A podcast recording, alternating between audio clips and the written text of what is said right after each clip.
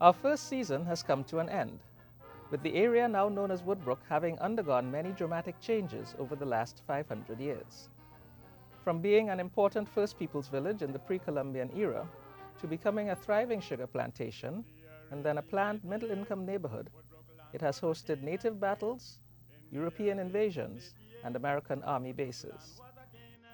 And the second half of the 20th century finds the community on the cusp of an influx of artists, educators, and entrepreneurs from the multitude of races and ethnicities that made up the country, now marching steadily towards becoming an independent nation.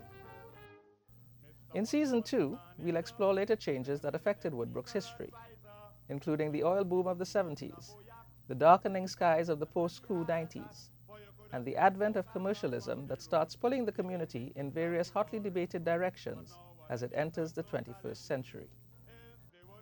We're hard at work on these new episodes. So, in the meantime, please like and subscribe on our many available podcast channels so you can be automatically notified when season 2 begins. And don't keep us to yourself. Please share with friends, family, and any acquaintances who you think might have a passing interest in Trinidad's history, culture, and heritage. Drop us a line if you'd like. We'd love to hear from you. Our email is woodbrookresidence.c at gmail.com. That's woodbrookresidence and the letter C at gmail.com.